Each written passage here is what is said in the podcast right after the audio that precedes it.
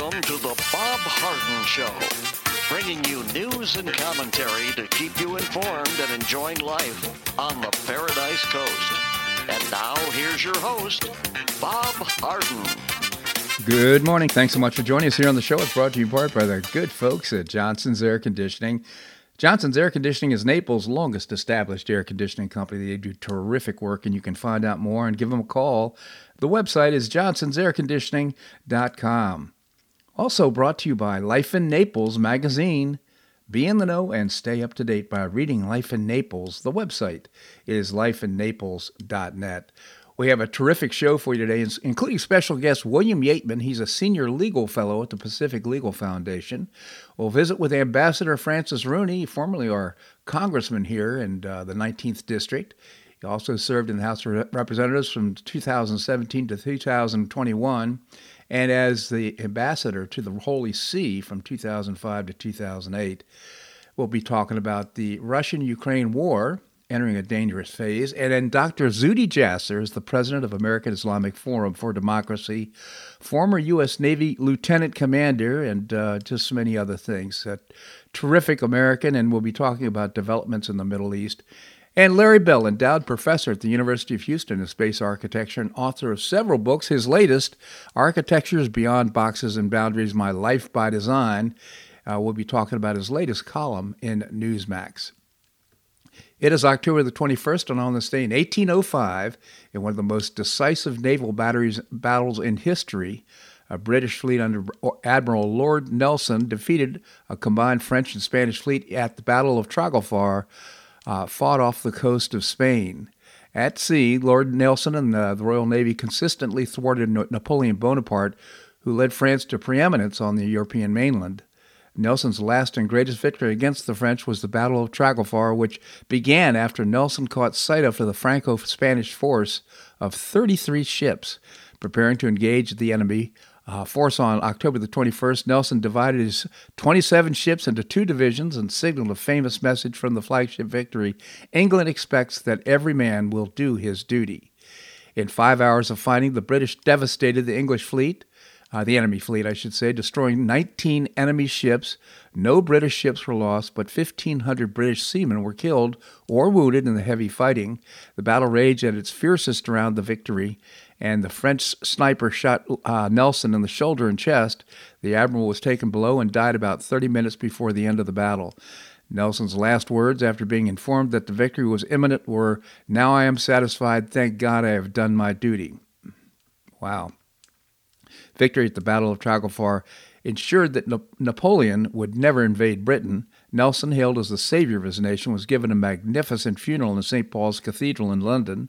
A column was erected to his memory in the ne- newly named Trafalgar Square, and numerous streets renamed in his honor. All this in 1805. Well, Governor Ron DeSantis signed an executive order to extend deadlines for payments of property taxes at locations where that were destroyed or determined to be un- uninhabitable. The last thing I want is, you know, have someone loses their home and then they are getting hit by property taxes on a home that doesn't exist anymore, he said. The order applies to the FEMA counties designated for damage from Hurricane Ian and includes real property, personal homes, and commercial businesses. The governor plans to call a special session later this year for property tax owners to receive rebates on their property taxes. We want to make sure that we're doing all we can to clear the burdens that folks are dealing with when it comes to recovering from this storm, he said. DeSantis noted that he does not have the authority to eliminate payments as governor, but said the order will buy the state legislature time to approve legislation during a special session this year. He didn't say when that'll occur. In any event, uh, just uh, again, always in front of the curve there, Governor DeSantis taking action to relieve some of the financial burden from uh, Hurricane Ian. U.S. Representative Byron Donalds uh, sent a message uh, from our own district here, sent a message to California Governor Newsom, Gavin Newsom, at uh, Florida's Voice Patriot Talk Show on Wednesday. There's a guy out there in California, Newsom, him, that guy, I want him to run for president, Donald said. Hey, Gavin, hey, Byron Donalds here in Florida. Gavin, hey, listen, man, trust me, you should run for president, he said to laughter from the audience. You know why? Because you would lose very, very badly. And the people of California, they need a break. It's nuts. But, folks, The Democrats are awful. Byron Donalds, again, staging a little bit and doing a great job. He also slammed Democrat Charlie Crist, running for governor of the Sunshine State, against incumbent Rep- uh, Republican Governor Ron DeSantis for flipping parties multiple times to run for office. The man was the governor of the state as a Republican, and now he's running as a Democrat. But in between, he ran as an independent, said Donalds. Crist is trying to fundraise and send people to their to a link to hear their story so they can send you $5 because nobody wants to give him money in normal times because you absolutely suck, he said. he is the epitome of what people do not like about politicians. Earlier this month, shortly after Hurricane Ian ravaged Florida, Crist was asking victims for donations. On social media, the Democrat bidding to defeat Ron DeSantis in November is asking victims of Ian to share your story, Florida property insurance.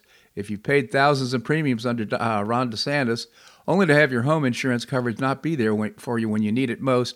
We want to hear that story, he said. The link brings uh, users to Crist' campaign website, prompting potential victims of Ian to share hardships dealing with the tumultuous insurance and said, by the way, why don't you, the link takes them to his uh, website and says, why don't you make a donation?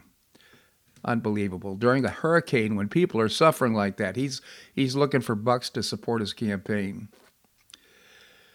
Well, and, and also along with that, I don't know if there's a, any connection here, but Florida Governor uh, candidate Crist, campaign manager, has left the campaign trail less than three weeks before the election. He left the high stakes campaign to focus on a family matter, according to Crist' spokesperson. There's a departure comes amid uh, falling poll numbers for Crist.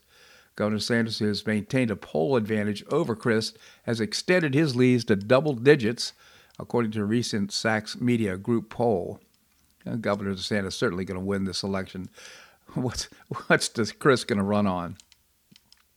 Well, the political picture has gotten a lot worse for Senate and House Democrats since they left Washington three weeks ago, still feeling confident in their chances, buoyed by getting a bold new tax reform and climate bill signed into law, and hopeful there would be voter backlash against the conservative Supreme Court and MAGA Republicans. But a New York Times Siena poll published on Monday, shows that the independents and women are shifting to the Republican Party despite the spotlight Democrats have put on abortion rights and that Biden's low approval rating is a major headwind for Democrats. The survey found that 49% of registered voters nationwide said they would vote for a Republican to represent them in Congress, while 45% they'd vote for, said they'd vote for a Democrat. It was conducted uh, from October the 9th to 12th. And the gap just continues to widen as people become more knowledgeable about the candidates. Joe Biden on Thursday traveled to Pittsburgh uh, to deliver remarks on his administration's plan to fix the nation's infrastructure. He was greeted by Democrat U.S. Senate candidate John Fetterman, or uh, AKA Fetterwoman, as his handler, Giselle Fetterman, his wife. Uh, as expected, the Fetterman Biden event was a complete dumpster fire. Biden couldn't even read his teleprompter. Fetterman didn't speak at Biden's stop in Pittsburgh, but he traveled to Philadelphia to uh, participate in a reception for John Fetterman. So again, Dr. Oz, we can only help uh, hope will beat this guy who he's just uh, just not a good person, John Fetterman. Supreme Court Justice Amy Coney Barrett on Thursday rejected an emergency challenge by a group of Wisconsin taxpayers to the Biden administration's student loan forgiveness program. In one sentence order, Barrett denied the request, preventing it from going to the full bench. She had uh, jurisdiction over the lower court in, the, in this case. The Brown County Taxpayers Association urged the court on Wednesday to block President Joe Biden's national debt cancellation plan, saying it was illegal and encroaches on Congress's elusive, exclusive power, uh, spending power.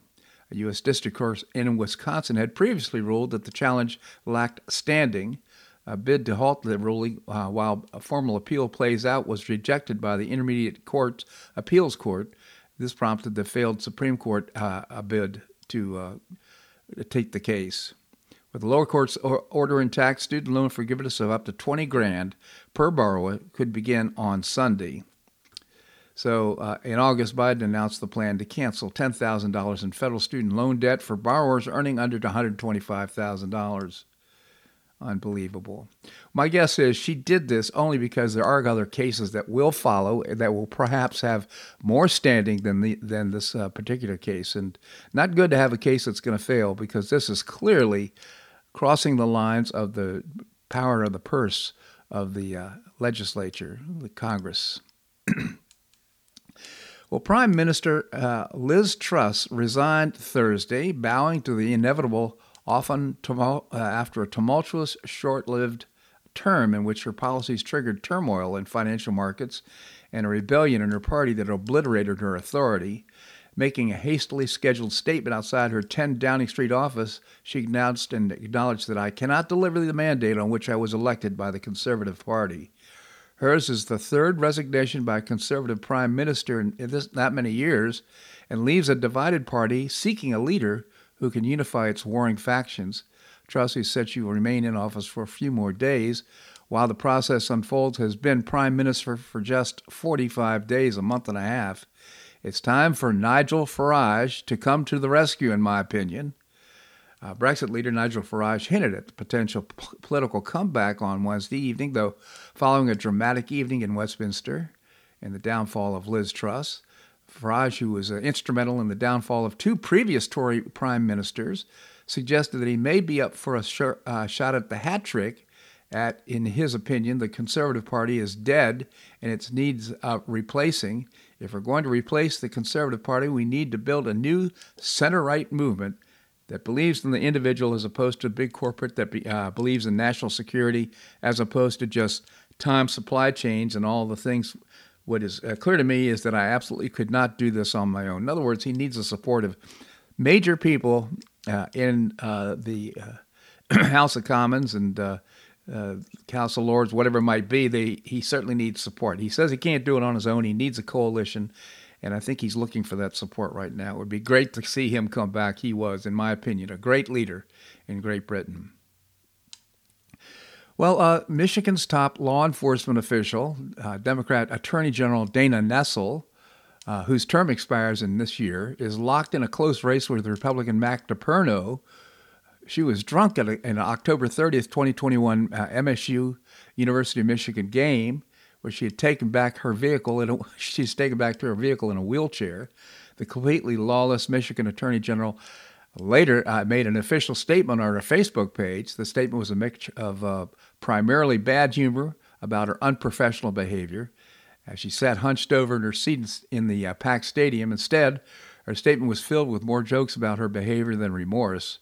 Attorney General, uh, General Dana Nessel forced her security detail to sign non disclosure agreements following the incident where they would wheeled her to the car, passed out drunk in the wheelchair, and then tossed her in the car for a ride home from the football game. Uh, most many of them refused to sign the agreement. Said she, she, she said she had a skull crushing hangover. Is this the person we want as Attorney General? Uh, she's uh, uh, not not a good candidate. In any event, uh, this segment of the show brought to you by the good folks at Johnson's Air Conditioning, Naples' longest established air conditioning company. I hope you visit the website, johnsonsairconditioning.com. Also brought to you by Life in Naples magazine. Be in the know and stay up to date by reading Life in Naples. The website is lifeinnaples.net. Coming up, uh, we're going to be visiting uh, with William Yeatman, that and more right here on The Bob Harden Show on the Bob Harden Broadcasting Network.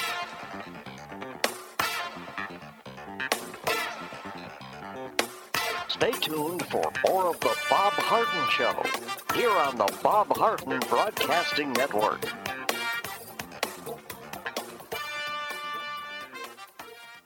I'm Bob Harden, the host of the Bob Harden Show. One of my favorites for breakfast or lunch is Lulabee's Diner, providing great service, fabulous food, and a rockin' good time. Lulabee's Diner is a throwback to the 60s, complete with great music and a fabulous 60s decor. What I like best is a blend of great food, great value, and terrific service. Most of the friendly waitstaff has been part of Lulabee's for years. I enjoy the great choices for breakfast and lunch, and you'll find the menu has everything and anything to satisfy your taste. Lulabee's offers catering, party platters, lunch boxes, and more. Lulabee's Diner will quickly become one of your favorites for breakfast or lunch. No reservations are needed. Check out the website at lulabees.com and stop by Lulabee's Diner, open from 8 a.m. until 2 p.m. seven days a week. Lulabee's Diner in the Green Tree Shopping Center at the corner of Immokalee and Airport Pulling Roads. Stop by Lulabee's Diner for fabulous food and for a forever cool rockin' good time.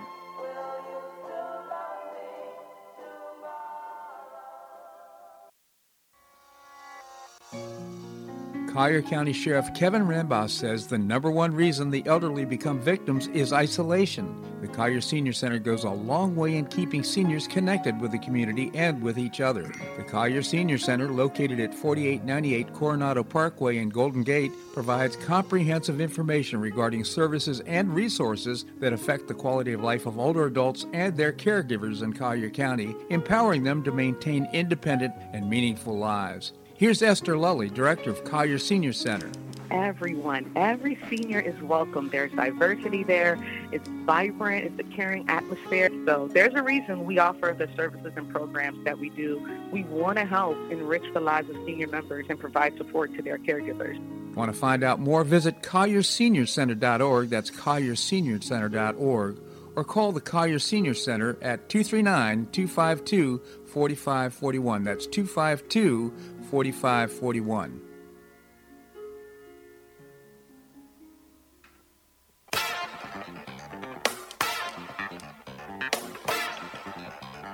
Welcome back to the Bob Harden Show. And now here's your host, Bob Harden. Thanks so much for joining us here on the show. It's brought to you in part by Choice Social. Choice Social is a new refreshing social networking networking program, and you can find out more and download the app by visiting choicesocial.us. Coming up, we're going to visit with Ambassador Francis Rooney. Right now, we have with us William Yeatman, Senior Legal Fellow at the uh, Pacific Legal Foundation. William, thank you so much for joining us. Thank you so much for having me on, Bob. Always a pleasure. Tell us about the uh, Pacific Legal Foundation.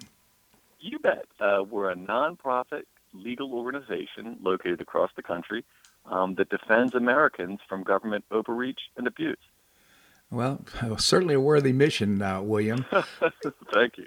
Absolutely. So uh, let's talk a little bit about. We're coming up to less than three weeks until the election, and it looks like uh, Biden is having difficulty finding people to support because they don't want him around.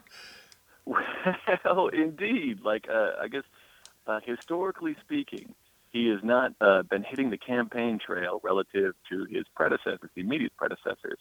And uh, the obvious reason here, I believe, or reported obvious reason here, um, would be his low approval ratings. I sure. mean, the fact is that the candidates on the trail don't want to run with him. Um, so it is uh, perhaps indicative of what is to come in the midterm elections. I mean, I'm loath to prognosticate, but it, it certainly doesn't look good for the president. And, and we've noted this a number of times before. Historically speaking, the the main factors for a party's success coming into these midterm elections are, you know, the popularity of the president and the state of the economy. And on both counts, um, you know, the Biden administration is in some choppy waters. So, it, again, historically speaking, it does stand to reason that there's a shellacking in the works. Absolutely. Uh, he did give a speech on gas prices this week. Uh, any any comments? yes, this, I mean, shoot, we, we've been doing these calls every Friday, the entire Biden administration, and I think this is at least the fourth such speech in which he's demonized the oil industry and blamed them for high gas prices. Um, so this one on Wednesday was just a lot of jawboning. Uh, he, in essence, uh, tried to command them to lower prices. you know, uh, uh, obviously it's a bit more complicated than that, but this, uh, you know, appears to be the playbook. Um, you know, again, because he's tipped in this very well three times before. Yeah, I mean, he's emptying the strategic oil reserve. He's asked the uh, Saudis to uh, hold off on any action until after the elections. he seems every, everything is politics. It has nothing to do with policy. Well, shoot, it's not just yes. All these, you know, obviously political moves um, unprecedented, I, I, might add. I mean, you know, it, this is the first time that a president, the eve of midterms, um, has released oil from the Strategic Petroleum Reserve solely to, to boost his political prospects.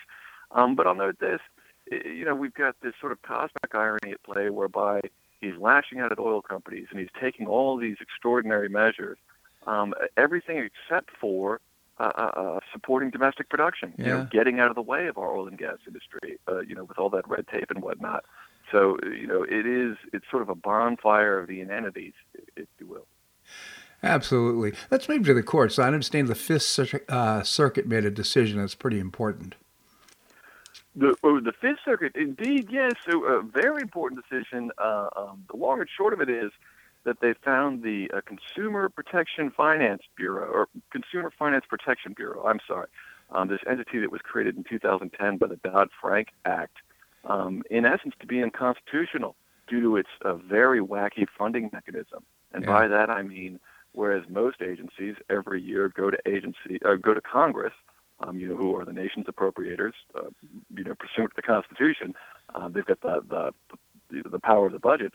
Um, uh, the CFPB has this system whereby their budget was whatever they wanted it to be, and they drew money directly from the Federal Reserve. Yeah. So uh, the court found this anomalous structure to be unconstitutional. Indeed, this is a, I, I should add here the CFPB, this agency, um, this is the second time it, it's found to have constitutional problems in its short existence. The Supreme Court, in a big case from I believe 2018, Seila Law, found that its leadership structure was unconstitutional. So uh, this agency, uh, which is a bit of a Frankenstein uh, uh, uh, in terms of its authorities, I mean, Congress essentially cobbled together a bunch of different agencies, sort of loosely related authorities in 2010, and put them all in the CFPB. Yeah. Um, but it's fallen on hard times before the courts. Well, about time. I must say, the wheels of justice grind slow, but they grind fine. And uh, this is another case where it was pretty obvious from the very beginning when this law was passed that this uh, this uh, organization shouldn't exist in the way it was created. But finally, here, ju- here. justice is justice is done. Uh, before I let you go, I wonder if you'd be willing to comment on uh, uh, Supreme Court Justice, uh, Associate Justice Barrett yesterday ruled that they, they were, she had the authority to rule that the Supreme Court was not going to hear their case on uh, Biden's student loan forgiveness program. Uh, I wonder if you could give any thoughts on that. You bet. This is not necessarily unexpected. So, this is an emergency petition. It wasn't going to the Supreme Court through the normal route. Um, and uh, it was based, there's this issue of standing, which is that to be before a federal court, you've got to have what is known as a, a case or controversy. And this requires the party to have what in legalese we refer to as a concrete injury. Um, the, the concrete injury asserted by the plaintiffs in this particular suit was based on something known as taxpayer standing. Basically, because we're a taxpayer and this is a terrible policy, we're harmed. Courts have long looked with a jaundiced eye at this very uh, sort of claim. Um, so, kind of not unexpected here. And, and frankly, we've got a number of suits out there, including the one that's being pursued by the Pacific Legal Foundation, where I work, that are based on different, more sound theories of standing. So, uh, your listeners should rest assured um, the fight is still being taken. Uh, that's good news, William. I'm happy to hear that. That's exactly what I thought. I figured there'd probably be stronger cases for the Supreme Court to look at, and as you point out, that's exactly the case. William Yeatman, again, Senior Legal Fellow at the Pacific Legal Foundation. William, is our website for Pacific Legal Foundation? You bet. Well, we're, we're here at uh, pacificlegal.org. Pacificlegal.org. Always appreciate your commentary here on the show, William. Thank you so much for joining us. Thank you so much for having me on, Bob. My pleasure indeed. All right, coming up, we're going to visit with Ambassador Francis Rooney. He represented us in Congress for several years, from 2017 to 21, did some great work for the environment. And now he's got some comments about the Russia Ukraine war. We're going to do that and more right here on The Bob Harden Show on the Bob Harden Broadcasting Network.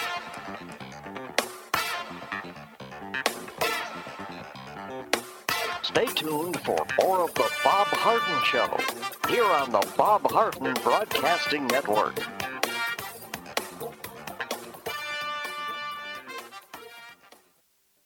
You have questions about your retirement? Ameriprise Private Wealth Advisor Jason Nardella with Nardella Financial Group, a private wealth advisory practice of Ameriprise Financial Services LLC, can help. With the exclusive Confident Retirement approach, you'll work together to develop a retirement roadmap to get you where you want to go. Call Nardella Financial Group today at 239 325 1041. That's 239 325 1041. Office is located at 9015 Strada Stell Court, Suite 103, Naples, Florida. The Confident Retirement Approach is not a guarantee of future financial results. Investment advisory products and services are made available through Ameriprise Financial Services, LLC, a registered investment advisor.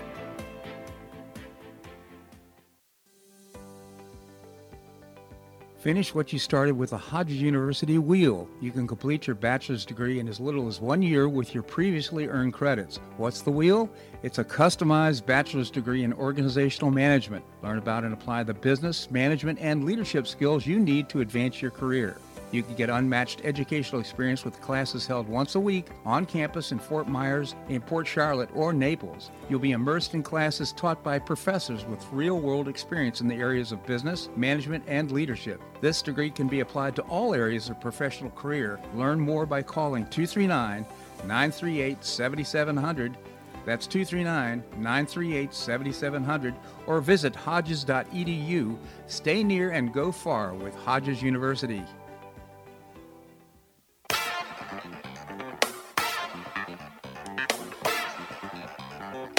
Welcome back to the Bob Harden Show. And now here's your host, Bob Harden.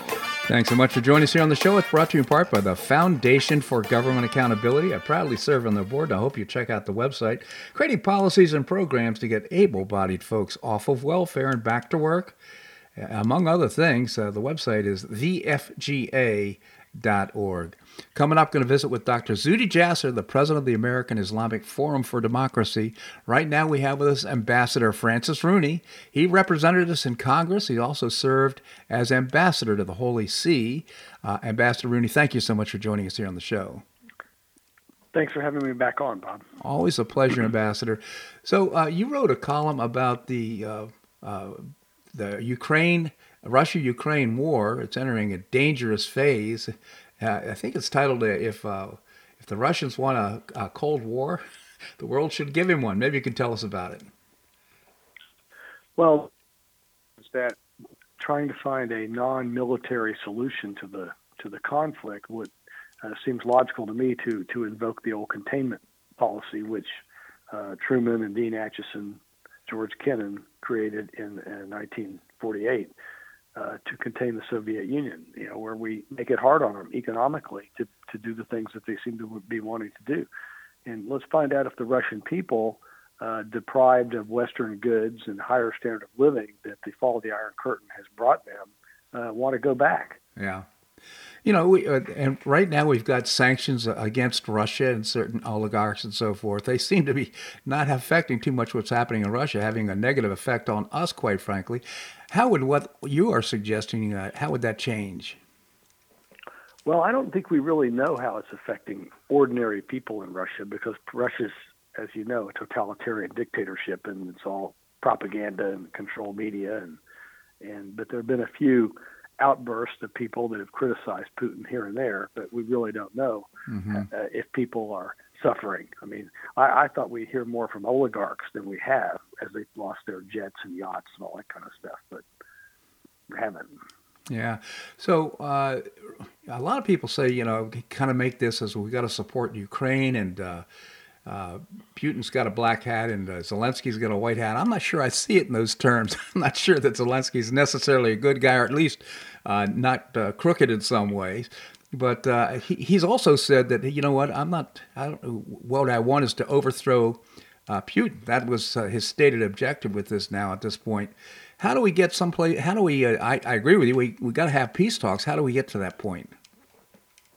Well, you know that's that's been the biggest disappointment to me is that there's been no orchestrated at least publicly there's been no orchestrated effort to have diplomacy play a role in trying to get us out of this thing. Now maybe there's something going on under the table but it doesn't appear that way. Mm-hmm. and you know uh, if we're going to avo- avo- avoid putin going to tactical nukes as he continues to get run out of the ukraine um, we're going to have to find some kind of compromise deal. I don't know what it would be you know, the old Cuban Missile Crisis, where we took the missiles out of Russia or out of Turkey uh, six months after they pulled out of Cuba, was a pretty elegant solution. You know, and you see those things now and then. Uh, but I haven't heard any talk about what we might offer Putin uh, to have him save enough face to stop all this. Yeah. Who has the standing in the world to be that di- uh, diplomat? I'm not sure that Biden does. Uh, who, who in the world could uh, perhaps bring these uh, people together in order to have peace talks? Well, I, I would think it would have to involve the United States and the larger countries of Western Europe to be effective. That feckless Ukraine versus Russia two day summit didn't do any good, and Zelensky's not going to solve it anyway. We're going to have to. The world's going to have to solve it for him. Yeah, and yet the, the war rages on. And uh, any comments at all about the amount of money that we've invested in Ukraine at this point? It's uh, billions, over fifty billion dollars that we put into the uh, into Ukraine. Makes me first of all wonder what's happened to some of that money, or all of it, or and the weapons that we've sent. Well, the only thing I would say is at least the money that we're spending on the Ukraine is going for jobs in the defense industry in the United States to build more weapons. Unlike the rest of the money that Trump, to a large degree, and certainly oh, Biden has just spent on welfare and transfer payments and subsidies and paying people not to work, which I know that you're working to to militate against. Mm-hmm. You know, we've just spent so much money in this country, and it's, we're breaking ourselves. Wanted to be uh, just changing topics slightly. I wonder if you'd uh, share with our, our audience uh, your thoughts about serving as uh, the ambassador to the Holy See. You wrote a book about it. It was called The Global Vatican. What are your thoughts? Well, the Holy See has a historically has had an important role to play diplomatically in the world because they are kind of a neutral, impartial uh, entity with no territorial interest to protect. Therefore, they can exercise a sort of a sometimes they call it soft power and influence. And when they want to use it, I don't think they've used it as much recently uh, or as well recently uh, as Pope Benedict and, and, Pope John Paul did. Uh, but when they do act, they can be very effective. When I was serving, we had a very strong partnership with the Holy See. Pope Benedict was willing to speak up against corrupt governments like Kabila in the Congo or speak up against Ahmadinejad and criticize the the situation in several countries in Latin America back then, particularly Venezuela, and um, you know they were very helpful to us. Can they be helpful now in terms of what's happening in Ukraine? I think they could be, but I don't think this Pope has been. Yeah. I mean, he made a bunch of dumb comments here a while back that I also wrote an article about, basically buying into that uh, mantra that because we expanded NATO, we egged Putin on, and he's somewhat justified in reacting. I think that's ridiculous. Yeah. NATO's job is to promote Western democracy and protect Western democracies, and that's what they were doing. I'd be uh, yeah, a lot of folks are saying, you know what, uh, the uh, uh Pope right now is being is uh, aligning with the globalists, which to me is is uh, deleterious to the to the safety of the American people. Quite frankly, what are your thoughts? Well, I, I think this guy, he's a Latin American Jesuit. Pretty well says it all. He he comes from this liberation theology school down there that that is suspicious of the West, certainly suspicious of the United States. Feels that we don't do enough for the underprivileged uh, in the world, particularly Latin America and Africa. And there's no no amount that we could do for those corrupt countries because they're going to steal it all anyway. And, which is ironic because he comes from a corrupt country in the first place. He's seen what happens with socialism, what happens uh, uh, when people garner power falsely, and uh, just I, I just can't understand why he's taken this position. That's a very good point, Bob. But people never like to recognize their own faults. They like to point the fingers at other people. That's a great point. Also, Ambassador Francis Rooney again, uh, former congressman here in uh, uh, the wonderful Paradise Coast, and also served as ambassador to the Holy See. I just genuinely appreciate your commentary here on the show. Thank you so much for joining us. Thanks for having me on, Bob. Always a pleasure. Uh, I had the pleasure of introducing uh, Ambassador Rooney. I was the uh, MC for one of Trump's early uh, rallies. This was actually was uh, just days before the election. It was just a thrilling experience for me. But uh, Ambassador uh, uh, Rooney was one of the speakers. It was really a lot of fun. And uh, quite frankly, a lot of people say there's so much hatred and so forth among the people who support Trump. They're uh, violent uh, extremists and so forth. I think it'd be further from the truth. that group, there's 15,000 people there. And uh, to listen to the, everybody was happy, excited to hear Trump. The whole notion about bringing the country back uh, to the voters, that's exactly what the theme is, and people are excited about it. They're not violent and they're not extremists. Okay, coming up, we're going to be visiting uh, with Dr. Zuhdi Jasser. He's the president of the Amer- American Islamic Forum for Democracy. He's a former U.S. Navy lieutenant commander. He has his own uh, radio or podcast show on Blaze Radio, Reform This, and he's the co founder of the Muslim Reform Movement and author of a great read. I've read the book. It's called A Battle for the Soul of Islam. We're going to do that and more right here in the Bob Harden Show on the Bob Harden Broadcasting Network.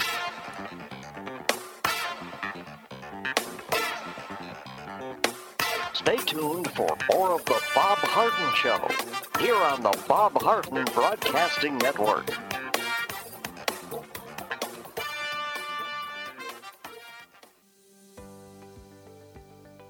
Finish what you started with a Hodges University wheel. You can complete your bachelor's degree in as little as one year with your previously earned credits. What's the wheel? It's a customized bachelor's degree in organizational management. Learn about and apply the business, management, and leadership skills you need to advance your career. You can get unmatched educational experience with classes held once a week on campus in Fort Myers, in Port Charlotte, or Naples. You'll be immersed in classes taught by professors with real world experience in the areas of business, management, and leadership. This degree can be applied to all areas of professional career. Learn more by calling 239 938 7700.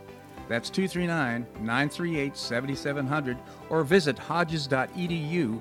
Stay near and go far with Hodges University.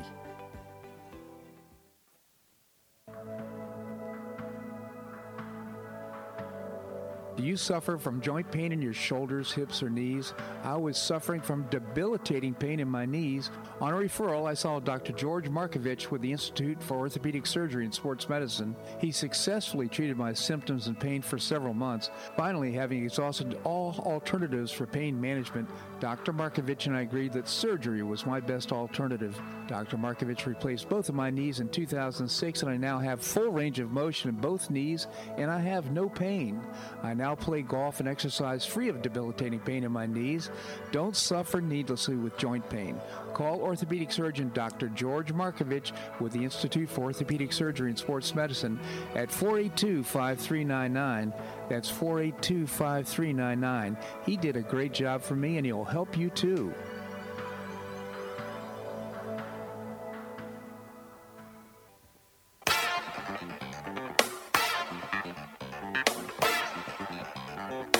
Welcome back to the Bob Harden Show. And now here's your host, Bob Harden. Thanks so much for joining us here on the show. It's brought to you in part by Gulf Shore Playhouse, now building a 44,000 square foot performing arts center in downtown Naples, also bringing you professional New York style theater at its very best. You can get tickets now and find out more. Visit gulfshoreplayhouse.org. Coming up, we're going to visit with Professor Larry Bell. Right now, we have with us Dr. Zuhdi Jasser, as I mentioned before the break. He's the president of the American Islamic Forum for Democracy. He's got his own podcast. It's called Reform This. Former U.S. Navy lieutenant commander and uh, wrote a great book. It's The Battle for the Soul of Islam. Dr. Jasser, thank you so much for joining us here on the show.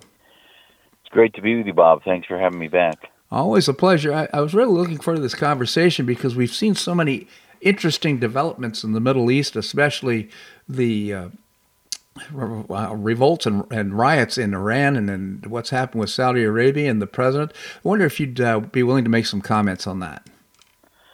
Yeah, I think uh, you know you cannot overstate the importance of what's happening in Iran. Uh, this started uh, with uh, the uh, murder by the government of a woman who had a hijab that was not placed correctly, according to the hijab police that grabbed her tortured her, and then ultimately she died uh, under their uh, arrest in in a hospital. And it then led to sort of a viral sweeping of uh, demonstrations in the street by many women demanding their rights to their own bodily autonomy. And uh, you know the context of this revolution is that you know now it's the third revolution in the last ten years in Iran. 2009, you had the initial one during the Obama administration, where uh, the the workers in Tehran were revolting against the uh, government, mm-hmm. and then with President Trump in 2019, uh, sort of the culmination of the maximum pressure campaign of Secretary Pompeo, uh, you had uh, revolts in the streets of the towns of the clerics, where the universities of the clerics were, and uh, they were beginning to revolt against them. And now you have the women's movement that is finally coming to fruition with hundreds of thousands, and if not more of women intermittently going to the streets. They shut off the internet in the past few weeks. They're beginning to use the same methods of their, uh, you know, their client Assad that Assad used in Syria, and uh, there have been hundreds, if not thousands, uh, uh, tortured, injured, and, and so many more in the past few weeks. And, and the world really needs to pay attention because the, the regime in Iran is on its heels. And you and what's amazing is that even more amazing than the Arab awakening over the 10 years since 2011, you have men standing side to side with women protesting the uh, control of women's bodily autonomy. And I, I think you know ultimately uh, Iran can be moving toward. And, and if there's anything that people should be aware of as Americans is this is the safest way to move towards a non-nuclear or a, a Iran that would never have nuclear weapons is if the regime actually falls from within. Yeah, and, and, certainly I don't know a lot about the situation, but one thing I'm sure is that the optics of perhaps a Revolutionary Guard shooting women or, or somehow taking uh, t- taking uh, hostile action against women, I think uh, would be absolutely brutal. I just can't imagine them the, uh, them uh, actually really closing down this revolution in a way that created a lot of violence. And you know, and and what's happening is that it's almost it happens despite what America does, and uh, I think what's what's infuriating a lot of the activists is that we're supposed to be these are the values that we have, which is uh, um, you know the liberty and, and free expression and and uh, rejection of theocracy, and yet the left has been appeasing the theocrats of Iran, the the democratic institutions or Democratic Party institutions in America have been ridiculously silent. The, the Washington Post uh, and other uh, major arms of the Democratic Party have said virtually nothing uh, about this. And now they're complaining that the Saudis supposedly are are ratcheting up, uh, uh, um, uh, holding back production because they're trying to control our elections. When in fact, what's happening is this is a world, this is a post-American world that's basically putting its, uh, uh, you know, uh, turning its its its rear to the to the faith of America because President Biden has been so all in with the Iranians that the Saudis are saying, okay, you guys don't need us, then uh, we we won't produce oil either. So it really has nothing to do with their fealty for Russia. The Saudis don't like the Russians. Uh, they've always been more in our sphere than in the Russians they're so upset with with America and our siding with Iran and with the regime and the threat that has to Saudi that ultimately the geopolitics of it is okay, fine, we're going to turn off the production, and you guys are so dependent on our oil anyway. So uh, let's see what you think. You know, that's such an interesting point. I'd never thought about it in that in that fashion. Although it seems to me that the uh, Saudis are beginning to cozy up uh, with the Russians and, and China for that matter uh, because of our behavior. And I, you know, it's so offensive that the president of the United States would make some sort of a threat uh, to the Saudis because they're unwilling to support his his uh, wish to have them hold off on these reduction of uh, production until after the elections. Yeah, you know that almost proves the Saudis' point, right?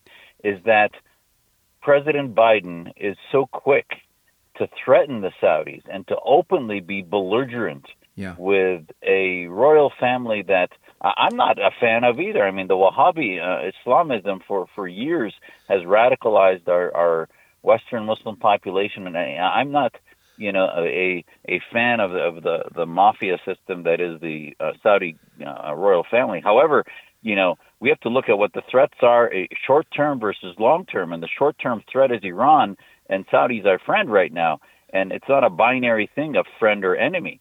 And uh, when it comes to frenemies, uh, there is no friend aspect to Iran. That the only way to contain them and deter them is through maximum pressure.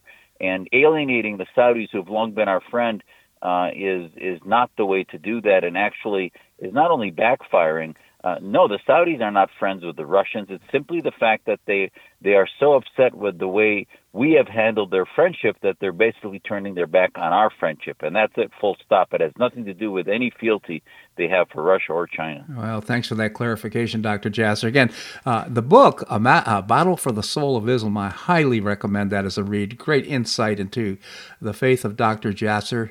And uh, also, uh, you, you produced uh, a documentary called The Third Jihad, uh, which is absolutely fantastic. I was just wondering if you'd be willing to comment on these things that have been happening regionally in, in, the, in the Middle East and uh, with its impact on political jihad.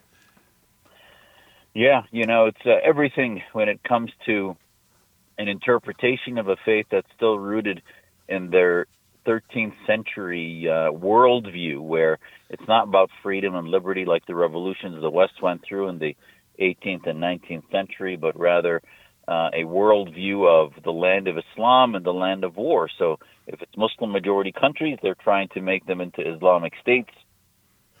If it's non Muslim, then they want to basically divide it into what's called the, the land of war. And if they're so called moderate, where they're not trying to engage in war, they call it the land of contract, where they sort of live in this uh, uh, semi piece of contract. So, right now, even these Muslim majority countries that might be considered our allies, Egypt or Saudi Arabia or, or whatever it might be, uh, they're not reformed as in uh, a modern uh, democratic liberal, classical liberalism, if you will, but they're still sort of guided by a jihad and sort of this caliphism where they want to, uh, you know, who the debate is over who's going to lead that caliphate. And you need to look no further than Turkey to understand where jihad is in the 21st century.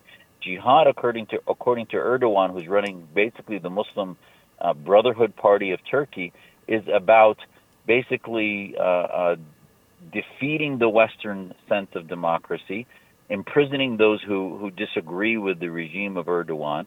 And Turkey is no longer democracy. Erdogan said, as mayor of Istanbul, he said, democracy is like a train. You ride it t- until you get to the place you want to go, and then you get off. And that's exactly what he's done in his last uh, 10 to 20 years uh, running Turkey. So, uh, you know, our third jihad is about this third sort of uh, permutation of uh, jihad in the 21st century. And uh, a lot of it, uh, I'm sad to say, is coming to fruition. Even though we did this documentary 12, 13 years ago, it, it could not be more relevant than it is today. Especially with those open borders right now. It's, it's been somewhat of a quiet uh, time in the United States with regard to uh, uh, jihad and uh, with regard to violence and, and so forth. But uh, seems to me we're certainly certainly t- setting the table for more for more problems. Yeah, I mean Europe. Uh, just look at Europe. Europe accepted millions of refugees. Initially, they, you know, uh, there was little concern as Germany took in half a million or more, and uh, and so many others. And now they're realizing folks that had ended up in their prisons after being let out three, four years later are committing acts of jihad as they coalesced into cells uh, that came together. So no, there's no necessarily uh, a directly coordinated uh, uh, um, uh, emigration of ISIS and others. However, the ideology statistics show that 10 to 20 percent of, of Syrians and others that left the Middle East harbored uh, sympathies for the ideas of the Muslim Brotherhood, uh, ISIS, Hamas, etc. So those folks, if they happen to come together and have nothing else economically to, to live for or otherwise, are, are basically going to uh, commit acts of jihad and, and be part of the uh, agency against the West. So this is the reality of what happens when immigration is done uh, uh blindly without any ideological filters. Dr. Zuhdi Jasser, again, the president of the American Islamic Forum for Democracy. The website is aifdemocracy.org. aifdemocracy.org. Also, the podcast, Reform This, available on iTunes. Again, Dr. Zuhdi Jasser, genuinely appreciate your commentary here on the show. Thank you so much for joining us. Anytime. Thanks for having me, Bob. My pleasure indeed. All right, coming up, we're going to be visiting uh, with Professor Larry Bell, endowed professor at the University of Houston in space architecture and author of many books. We're going to be talking about one of his columns, that and more right here in The Bob Harden Show on the Bob Harden Broadcasting Network.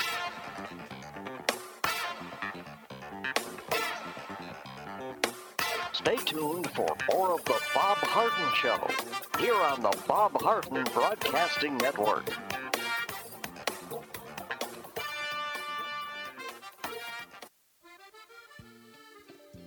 Bleu Provence is one of only 97 restaurants worldwide to receive Wine Spectator's prestigious Grand Award, and they've received it for the eighth consecutive year. Bleu Provence restaurant is temporarily closed for renovations due to damage from Hurricane Ian, and they look forward to serving you again in the near future. In the meantime, you can enjoy their grand award winning wine list with unbeatable prices on more than 2,500 wines by visiting Bleu Provence Fine Wines at 1234 8th Street South, Monday through Saturday between 9 a.m. and 3 p.m. Check out the vast wine selection by visiting Bleu Provence on Facebook or visit the easy to browse website bleuprovencefinewines.com. Visit bleuprovencefinewines.com or if you need help, you can call Jacques directly at 239 821 6772. You have questions about your retirement? Ameriprise Private Wealth Advisor Jason Nardella with Nardella Financial Group, a private wealth advisory practice of Ameriprise Financial Services LLC, can help. With the exclusive Confident Retirement approach, you'll work together to develop a retirement roadmap to get you where you want to go. Call Nardella Financial Group today at 239 325 1041. That's 239 325 1041 Office is located at 9015 Strada Stell Court, Suite 103, Naples, Florida. The Confident Retirement Approach is not a guarantee of future financial results. Investment advisory products and services are made available through Ameriprise Financial Services, LLC, a registered investment advisor.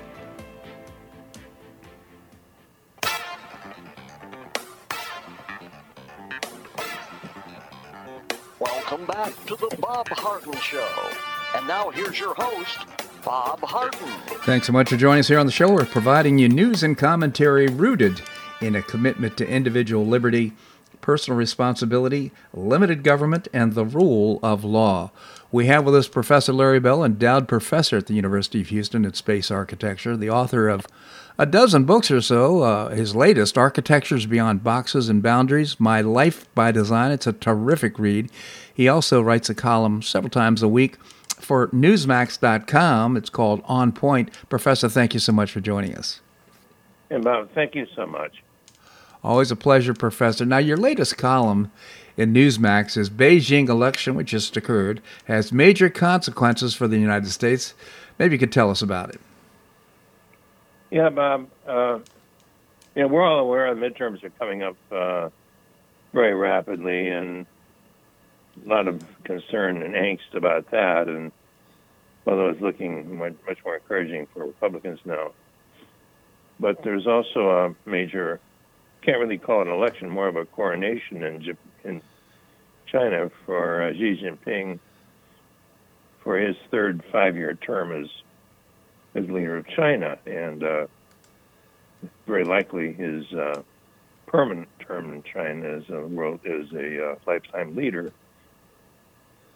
And we have to wonder, you know, what the what the implications of that are in terms of, you know, I wonder, for example, whether, uh, you know, the, the concern about Taiwan and and uh, what's happening in South China Sea and so on, whether with the coronation election, whatever you call it, over, whether he will then, whether that'll put some wind in his sails and basically give him the uh, authority to move forward. He, he gave it quite fairly lengthy talk. I think about an hour and a half uh, in China on the occasion of his of, of, the meeting of the Congress, and it was mostly about domestic matters.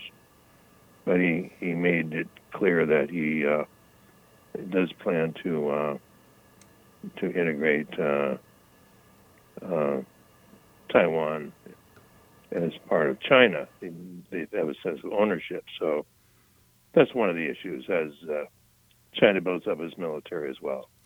Yeah, and uh, at the same time, our military doesn't have the strength that it had under the Trump administration.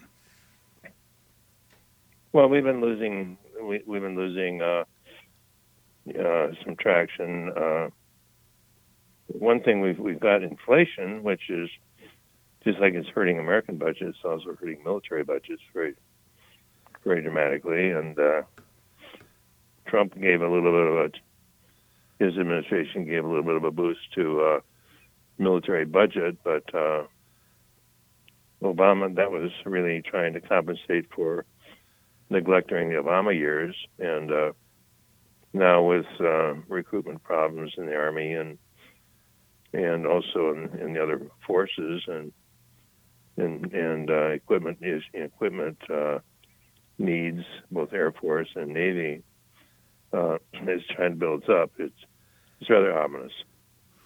It's very ominous indeed, and in fact, uh, of course, another part of that is not only the hardware, but also the the woke approach that we have right now in our military. We're seeing the reduction in the in the in the forces. you know, having people uh, to leave the military because they're refusing to get a jab. This makes no sense at all. Well, and it's also a, it's a concerning time because of uh, what's happening in Ukraine with Russia and in the in the notion, maybe more than a notion that with Putin backed in a corner in Ukraine, things not going so well. You know, the nuclear swords being rattled, and uh, and we hear that you know our own government is buying iodine pills, and we have a president that's talking about nuclear Armageddon. So, uh, you know, these are these are very, uh, you know, tr- concerning times, and uh, certainly the notion of having not only a strong military, but the determination that uh, that we're going to use it is, you know, if if necessary, as as a uh, to discourage those who are allied against us, um, has always been a foregone conclusion, I think. And mm-hmm. And and again, it's not only nuclear war, but it's also we think of cyber war and knocking out energy grids and that sort of thing that puts us at a time where we really need and want a sense of strong leadership, which I think is anything but what you know we currently believe in this country. Certainly is, and uh, you know, right now, again, uh, the whole notion, the, the, the rumor has always been that after this coronation, as we as we're labeling it now for the Chinese leader, that uh, he this will solidify his position and power in order to take over Taiwan, to bring you know the one country theory back, and uh, uh, take uh, military action in order to accomplish that. That was the rumor, and now this has happened. What are your thoughts? Is it going to happen? Well, I think it's it's partly a concern about military, and we have uh, there's so many moving parts to this right now. We have Russia selling, of course, the uh, Europeans are are uh, figuring out how they're going to get through the winter. I think you know, Americans should think about the same with shortages of natural gas and so on, and they, realize they can't rely on uh, Russia to compensate for their building all these wind turbines and solar panels that haven't really been very effective, and uh, we should learn the same thing. But you have all this turmoil with China being really the, in a sense, a beneficiary of being Russia's big customer for natural gas. The only thing that's limiting right now is they don't have really the the pipelines to to uh, Russia that to from China, you know, to Russia that mm-hmm. they need so, you've got all this uncertainty about uh, about oil. We have a compromised administration that, and so much of it, I think, hinges on oil. Uh, this compromised administration that went pleading to OPEC Plus and, and Russian allies to to to pump more oil to get them through the election cycle midterm, and they got the middle finger from OPEC and most particularly from Saudi Arabia, and their compromise with regard to desperately wanting to do a deal with Iran, again, nuclear deal. Yeah. And and you got them going to Venezuela for oil and everything but pumping our own energy. But China also has weaknesses. They have food shortages, chronically, because they have what 1.3 billion people or so that to have to feed, and they have energy shortages where they again also depend on Russia. And uh, meanwhile, we have lots of oil under our feet that we don't pump. Yeah. And and we got we got China buying up a lot of our agricultural land. So so you know I think they're playing again. You know, you know the adage they're playing chess while we're playing maybe tic tac toe at best. At best, indeed. Again, Professor Larry Bell, I encourage you to visit Newsmax.com and check out Professor Bell's column on point. Uh, also, uh, his latest book, Architectures Beyond Boxes and Boundaries My Life by Design. Terrific read.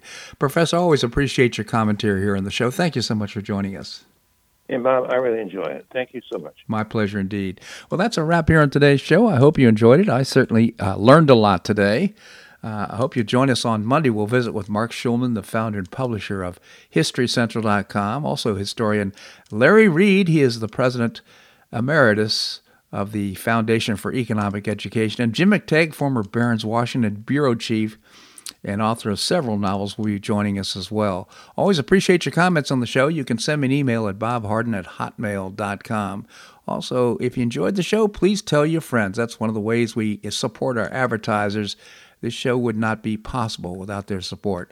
I hope you make it a great day and weekend on the Paradise Coast or wherever you are. Namaste.